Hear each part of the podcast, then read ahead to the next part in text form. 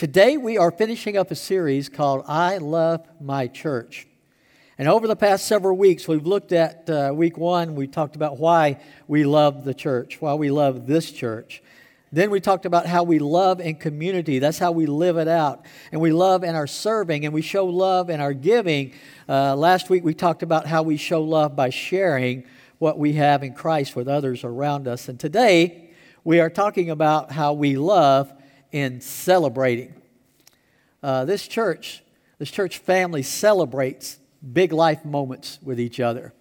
We celebrate when there's the birth of a baby. One of our members right now, uh, Jacob uh, and his wife Amanda, Jacob Gannon and his wife Amanda are at the hospital, and they're, she's been in labor for a long time now. I know she especially would covet your prayers. Uh, they're looking at maybe doing a C-section today, but but we're going to celebrate another addition uh, to this family. And we we celebrate births, we celebrate marriages, weddings. We love celebrating those with people.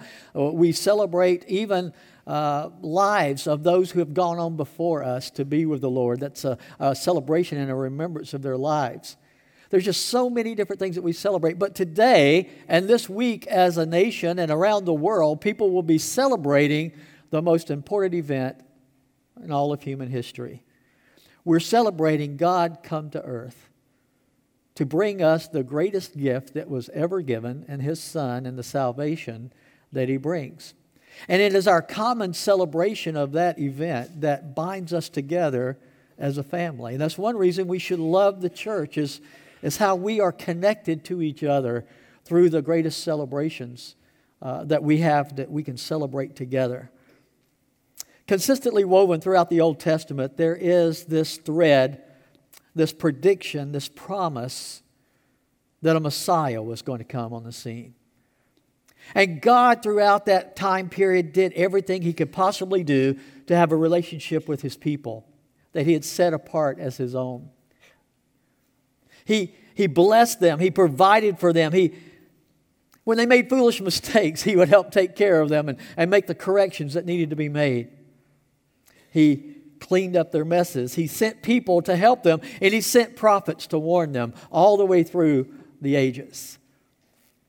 But they didn't listen, and seemingly they oftentimes didn't learn what God was trying to teach them. And so there was this repeating cycle over and over again of God blessing, and then they're turning away from Him and suffering negative consequences, and then God calling them back to Him again. But all of it, in all of it, there was this common thread that one was coming who would redeem and reconcile all of creation back to the Father, this Messiah that the prophet spoke of. And this week we celebrate the hinge of history. That moment two thousand years ago when God Himself traveled to earth at just the right time. That's what the Christmas story is really all about. Jesus comes because God had this desire to reconcile people back to Himself, to make things right between us and God and between us and our fellow man. And only what Jesus came to do could accomplish that. So this is the hinge, the turning point of all of history that we celebrate when we celebrate Christmas.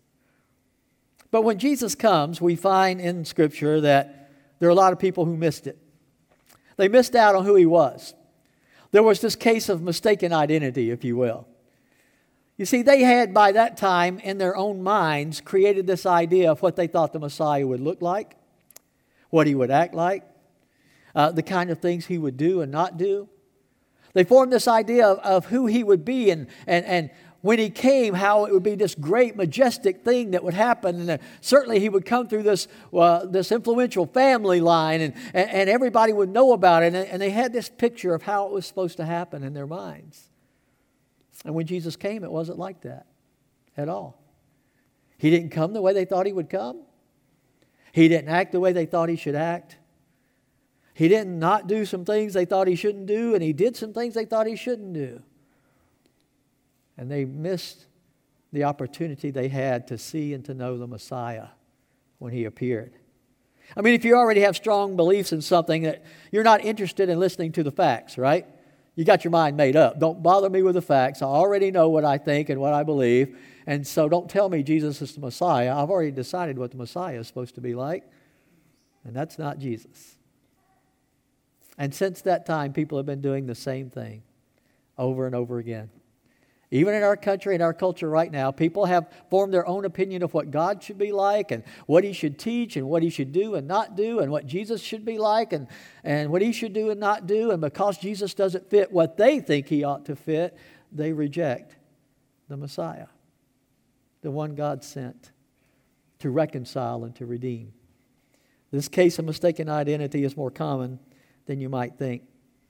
I mean, even in His own hometown of Nazareth, when Jesus was here in the flesh, they tried to throw Him off a cliff for blasphemy of claiming to be the Son of God. I mean, the people who should have known Him best are the very people who didn't have His back, who didn't take up for Him and didn't understand and recognize who He really was. And in Scripture we read about this, this Christmas story, and it's, it's very interesting when you read the gospel accounts how each gospel writer took a little bit of a different slant on how they recorded and, and, and reported the coming of the Messiah. Matthew's gospel was written primarily to a Jewish audience, so Matthew's gospel is filled with prophecies that were fulfilled in the life of Jesus because the Jews would would be connected to that strongly, and, and it would be a way that he could show proof that Jesus really was who He claimed to be. So in Matthew one one it says, "This is the genealogy of Jesus the Messiah, the son of David, the son of Abraham." And he goes on to give the whole lineage of Jesus. Why? Because he wanted them to connect that with what the prophets had said about the coming of this Messiah. And then you've got Mark, who doesn't really even deal with the birth at all in his gospel. He starts with the beginning of Jesus' ministry, uh, his appearing to, to do the ministry work that he was doing here. Again, that was predicted and prophesied that the Messiah would do those things that Jesus was doing, and Mark emphasized those things. John was totally different. He, he helped us understand what we need to know about Christmas from more of a ten thousand foot view, uh, the big picture of what was going on. He does it in a poetic fashion. Remember, in, in John one, verses one and two, he said this, "In the beginning was the Word. The Word was with God, and the Word was God. He was with God in the beginning." You see, John wanted us to understand that Jesus didn't begin in Bethlehem. Jesus was God. He had been there all along. In fact, he calls Jesus the Word that was made flesh. And how did God create everything that exists? He spoke it into creation. God said, "Let there be light," and there was light. The Word is Jesus. He was there creating everything that was created. That's the Jesus that was born in Bethlehem, who came to be clothed with the flesh. You see, I know it's easy to get focused on the baby and forget that this baby was God come to earth. You're probably familiar with Luke's account. I want to spend most of our time today on that. And Luke, if you want to turn there, Luke chapter two, beginning with verse eight. If you want to pull it up on your smartphone or tablet, we'll put these verses up on the screen for you. You're familiar with this story, but listen, don't, don't let the, the fact that you're familiar with it keep you from really paying attention to it. Sometimes when we're really familiar with something, we just, we kind of don't really focus on it like we need to. So I want you to focus on it as I read through it out loud here. "There were shepherds living out in the fields nearby, keeping watch over their flocks at night. An angel of the Lord appeared to them, and the glory of the Lord shone around them, and they were terrified. But the angel said to them, 'Do not be afraid.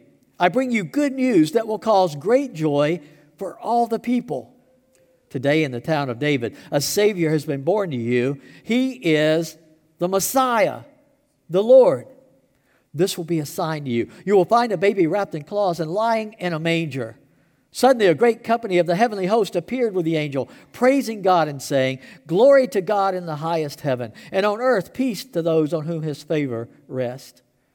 When the angels had left them and gone into heaven, the shepherds said to one another, 'Let's go to Bethlehem and see this thing that has happened, which the Lord has told us about.' So they hurried off, and they found Mary and Joseph and the baby, who was lying in the manger. When they had seen him, they spread the word concerning what had been told them about this child, and all who heard it were amazed at what the shepherds said to them. But Mary treasured up all these things and pondered them in her heart. the shepherds returned, glorifying and praising God for all the things that they had heard and seen, which were just as they had been told. In Luke's account and in the other accounts of the coming of the Messiah, I wanted today to focus on three primary reasons we need to celebrate as God's people.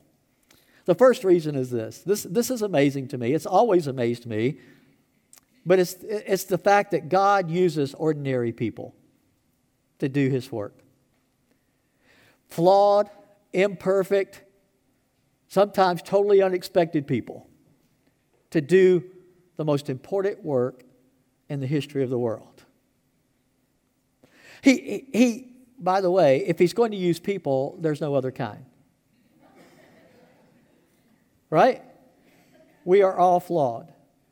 And so if He's going to do work through people, He's going to do it through flawed people. Ordinary, flawed people. And and He uses people. He has throughout history. Just think back through all through the Old Testament, all the history we have of God working on the earth. He used people like Abraham and David and Esther, and the list goes on and on. And we know those names today because they're in Scripture and we know what God did through them. But to start with, they were just unknown, average, ordinary people. Very flawed people. And even as God used them, they were still flawed people. And even after God did great things through them to bless the world, they were still very flawed people. And friends, we ought to celebrate that because we are one. We resemble that remark, don't we? And so we ought to celebrate the fact that in today's culture, in today's world, in today's church at Lakeshore, God can use us flawed people, as messed up as we are, to accomplish His work and His will, and His power can be seen in our weaknesses and in our flaws. We ought to celebrate what God can do and does do in spite of our flaws. In the Christmas story, He used a young virgin girl named Mary and her husband-to-be, Joseph, who was a simple carpenter. When God picked them, nobody knew their name outside of their own family and the people they worked with. Nobody thought they were going to be famous. Nobody thought they were going to be in Scripture, uh, immortalized forever, having been used by God to bring him, His Son into the world. Nobody had a clue any of that was going to happen. There was no indication in advance that these people were destined for greatness. But what God did was great through them. Ordinary. In fact, they would be considered in their culture, more the peasant class people. They were not a wealthy family. They were not a well-to-do family. They weren't in positions of any power or authority or influence. But God used them to bring the Messiah to a world that had been looking for Him for hundreds of years. You see, God uses ordinary people. They became heroes of the faith, not because of who they were, but because of who God is. And because they were willing to be obedient to what God was calling them to do. Ordinary people who are obedient are the people God's going to use. Ordinary, flawed, messed up people who decide, I will obey what God's telling me to do. Those are the ones that God does great things through them to change the world forever. We can all be one of those people. Every one of us can be one of those people. When you look at it, the Bible could really be divided into three general chapters or phases. The Old Testament could be seen as uh, summed up in the phrase, Jesus is coming. That's really what all the Old Testament is about. The Messiah is coming. He's on the way. Be looking for Him. He's God's preparing the way for the Messiah to come. All the Old Testament was leading up to and pointing to the coming of the Messiah. In the New Testament and the Gospels, we've got Matthew, Mark, Luke, and John. They could be described as, He's here. Jesus is here now. He's revealed. He's, he's, he's revealed Himself. God's showing who He is. He's here. The one we've been looking for the whole time. He's here now. Then you've got Acts uh, through Revelation, the rest of the New Testament. And, and basically that could be summed up in the words, now that He's come, here's how you need to live. Here's how you need to live as you wait for Him to return. This is what life is supposed to be like for you now that Jesus has come. You see, the voice that spoke the universe into existence, that, that thundered from Mount Sinai, that whispered to Elijah, When he came as that baby in the manger, all he could do was coo and, and, and cry and gurgle. And, and yet that was the same voice that spoke all of creation into existence. Can you imagine that? You see, it changes everything. That God used ordinary, flawed people. And I love the fact that he picked shepherds out on the hillside to be the first ones to come see Jesus, other than his own family. I mean, Mary and Joseph weren't weren't aristocrats by any means. They were in the peasant class, but shepherds? Shepherds would be seen in their uh, hierarchy, order of classes in their culture. They would be seen even below Mary and Joseph, and yet God invites them personally by the angels appearing to come see Jesus. You think God might be trying to tell us something about ordinary people and how important ordinary people are to him? How valued they are to him? People today struggle so much with self-worth and self-image. Don't forget how God sees you. Yes, you're ordinary. Yes, you're flawed. And those are the very people God does his greatest work through. That God values the most. That God invites in and welcomes into the greatest event in all of human history. The coming of the Messiah. Well, secondly, we can celebrate something else. Not only... Not only does God use ordinary people, but we can celebrate the fact that God's got a plan. I have sometimes been known, been known for uh, having ideas without detailed plans. Uh, sometimes I get excited about something and I'm ready. I want to charge ahead and I haven't figured out exactly how we're going to do it, exactly step by step what needs to happen. Uh, but I got this idea and I got this vision and, and I really want to see it happen. And all that's great. Visionaries, we need visionaries. We need people who have those visions. But you know what we also need? We need people who can establish a plan on how to get that done. The amazing thing about God and the mind of God is that God not only had the vision of reconciling the world back to himself, he had a plan, an amazing plan to make that happen. His plan is to give a gift in person to us. And, and the gift, of course, is the gift of salvation, that he would save people from their sins. That, and God came up with that plan. And when he did, he wasn't doing it for himself as much as he was doing it for us. He knew what we needed. He knew He knew how desperately we needed it, and he knew we could not do it for ourselves. And because he loved us, he had this plan, this specific purpose that he was working toward, this gift that, that none of us would be worthy to receive, that none of us would ever deserve to get, a gift no one else could give. Only God could give us Jesus, and only Jesus could give us salvation. And yet God is the one who came up with the plan. I love Second Corinthians nine, verse fifteen, where Paul just cries out, "Thanks be to God for his indescribable gift."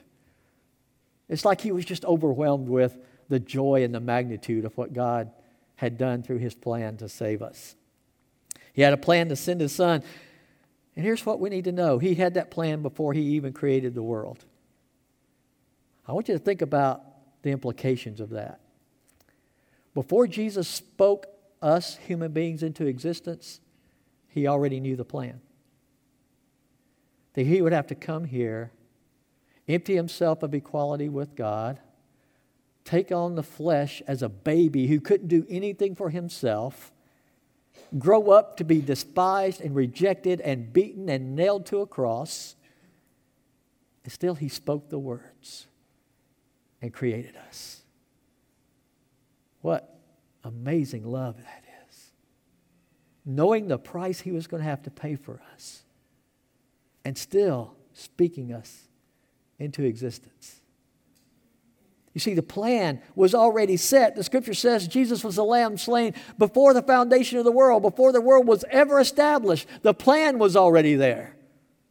Because God has that foreknowledge. He knew we would rebel. He knew we would commit sin. He knew their sacrifice was going to be needed before he ever brought us into existence.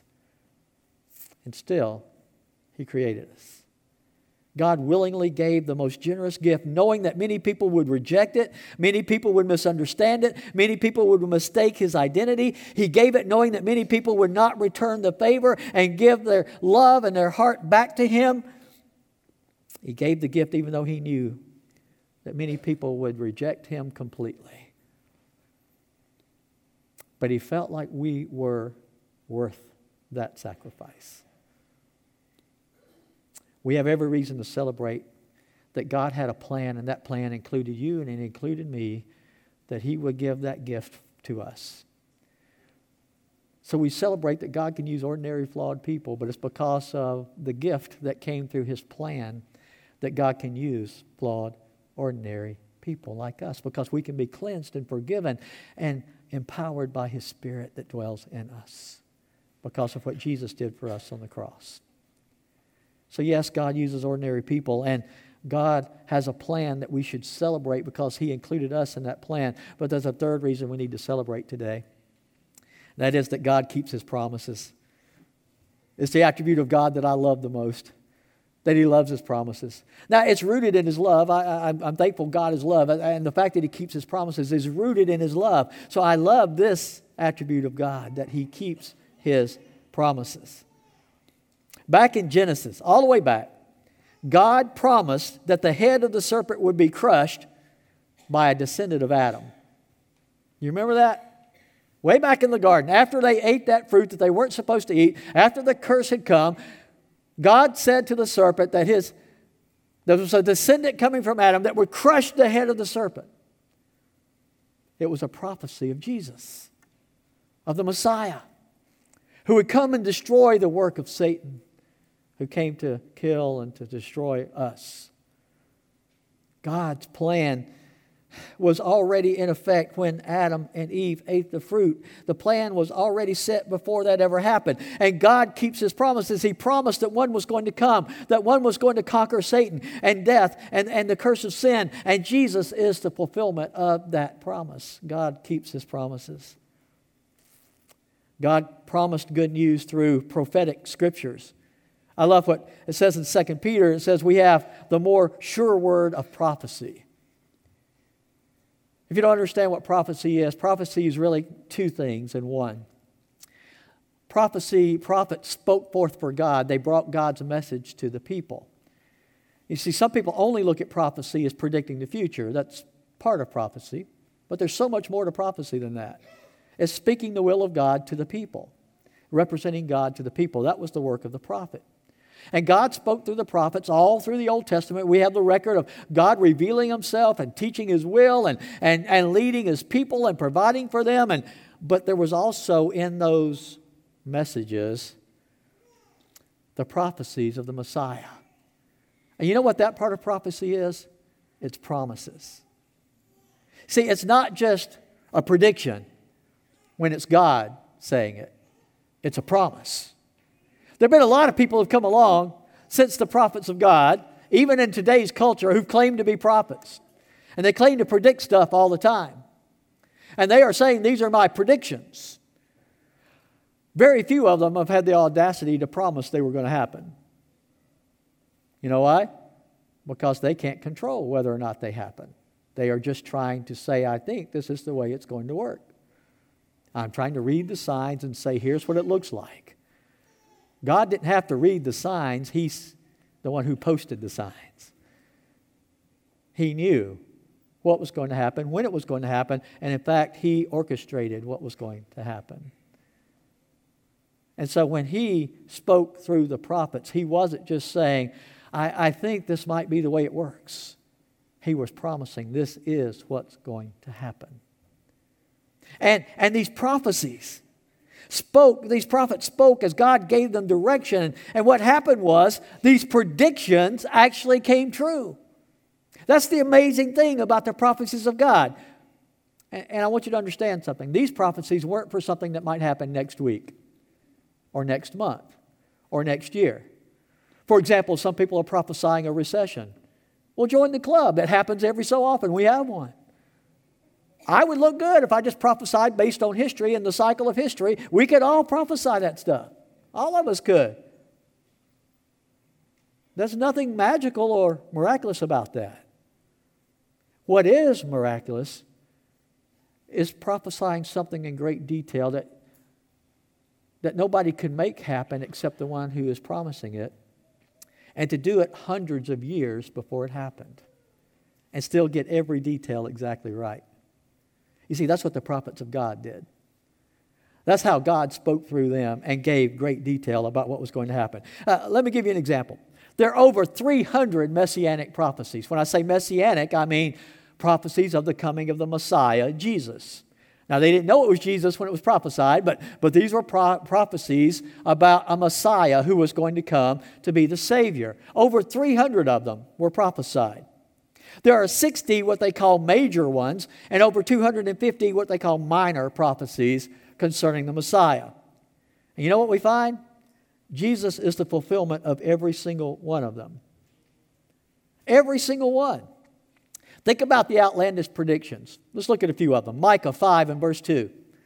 But you, Bethlehem, Ephrathah, though you are small among the clans of Judah, out of you will come for me one who will be ruler over Israel, whose origins are from old, from ancient times. So this Messiah is going to be born where? Bethlehem. You know what Bethlehem was at the time of the prophecy? A podunk little nowhere town that nobody knew about. An average population of about one thousand people. How many of you came from a small town like that? Yeah. Is it real noteworthy? Probably not. Neither was Bethlehem.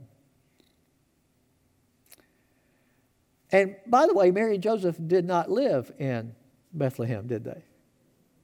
And here they are pregnant and going to have a child. But if it was going to be the Messiah, where did it have to be born? Bethlehem. And how did it end up that they ended up in Bethlehem at the exact time that the baby was going to be born? Caesar Augustus issued a decree for taxation. Now, is Caesar Augustus known to have been a godly man? No, not at all. You see how God can use ordinary, flawed people? Even a ruler who doesn't believe in him at all? God orchestrated events to get Mary and Joseph over to Bethlehem at exactly the moment that the child was going to be born. Just coincidence, right? Just coincidence. What about this in Isaiah seven, verse fourteen? It says, therefore the Lord himself will give you a sign. The virgin will conceive and give birth to a son and will call him Emmanuel. That's over seven hundred years before Mary and Joseph come on the scene. And yet he says there's going to be a virgin birth. You talk about going out on a limb with a promise. That's a biggie. Never happened before. Never happened since. I don't care what anybody tells you.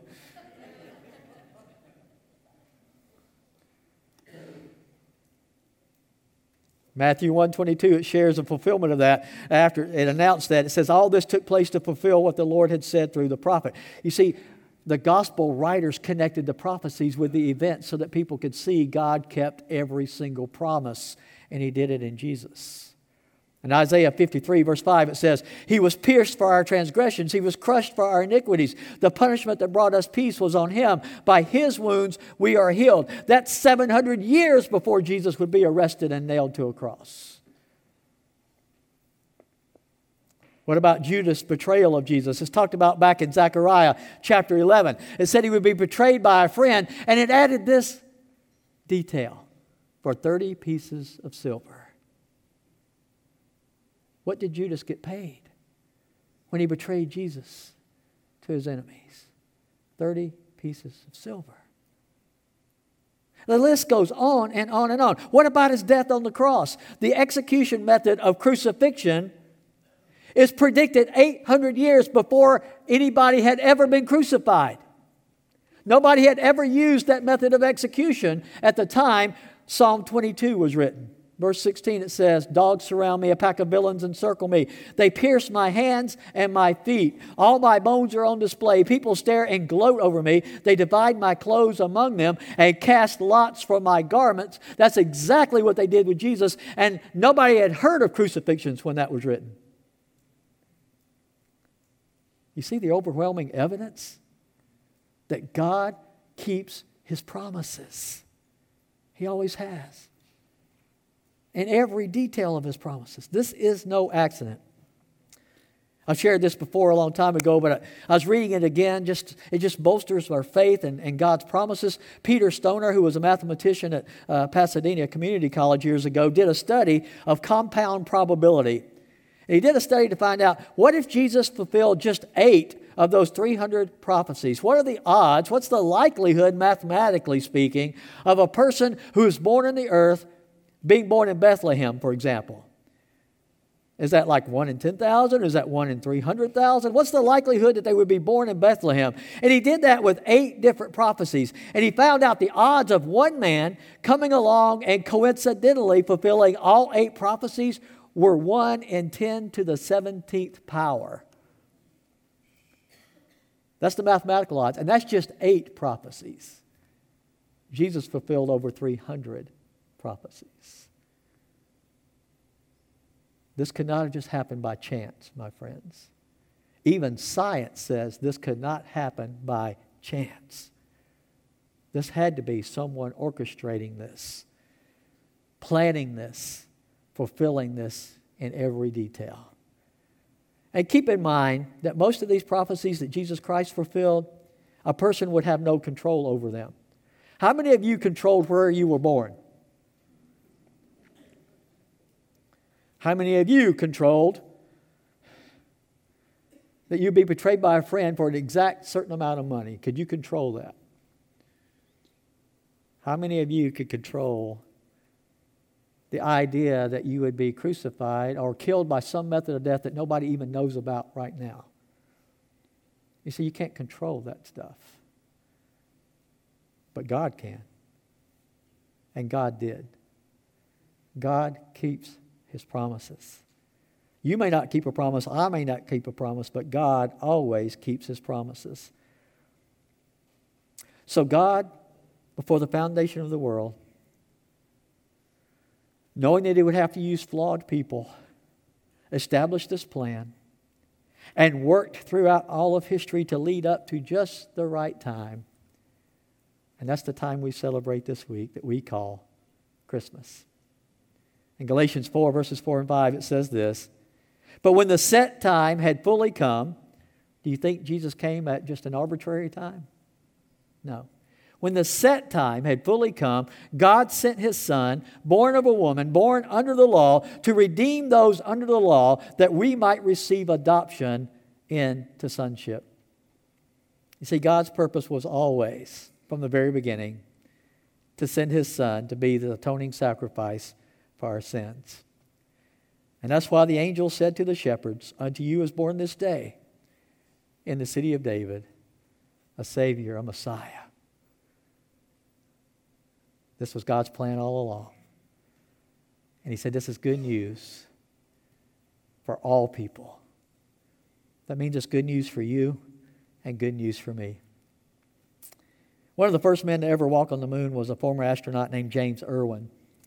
And you may not know this, but James Irwin was a Christian, and after his journey to the moon, for the rest of his life, every time he signed a letter, he signed it with this statement: "There's one thing better than man walking on the moon, and that is God walking on the earth." James Irwin understood God always keeps His promises.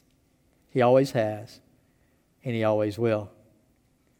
And what God wants more than anything is for us to be in a right relationship with Him. And if you've never decided to take that step, if you've never said, "Lord, I, I confess that I've blown it. I know I'm a sinner, and I, I, I want to come to you repenting of my sin. I want to be washed clean and made new," then you can take that step today. Because that is really what Christmas is all about. I hear... I'm going to confess something. I may have to turn in my man card. I like watching the Hallmark Christmas movies. I didn't mean to like them. They suck you in. And I happened to have one on, you know, flipping through, and one was on, and I thought, I'll, I'll see, I'll watch it. And I couldn't turn away from it. And you know what? I knew what was going to happen. I knew how it was going to end. I knew she was going to fall in love with him and decide not to go back to the big city. I knew that. And they were going to save the inn. It wasn't going to have to close. I knew that. And they're beautiful stories. And I hear people say, "Oh, family, that's what Christmas is all about. Children, that's what Christmas is all about. It's about the children. They're getting their gifts and seeing the joy on their faces. Nothing wrong with any of those things. They are beautiful traditions connected to Christmas, but that is not what Christmas is all about. Christmas is all about the Savior. God's plan to reconcile us back to Him, even though we've sinned and separated ourselves from Him because of our sin. And if you make it about anything else, you've missed it completely, like the people who missed the Messiah when He came. I don't want that to happen to anybody here. Don't miss what God is offering you, the gift that He's come to bring you. Let's pray together. Father, Father, we know, we know intellectually Christmas is about Jesus, but all the other things are so much fun, and the, there's nothing wrong with them. They're not evil. They're, they're good things. They're fun traditions, and we love to celebrate them. But Father, help us to remember that your plan all along was to use ordinary, flawed people like us to bring the message of salvation, the gift of salvation, the good news of salvation to everyone in the world. Father, if there's anyone today who hasn't accepted your offer of that gift, may this be the day that they not only recognize the gift, but they receive it. And they're changed by it. And they go out from this place brand new, offering the gift to others. Father, may we remember what Christmas is really all about. It's our prayer in Jesus' name. Amen.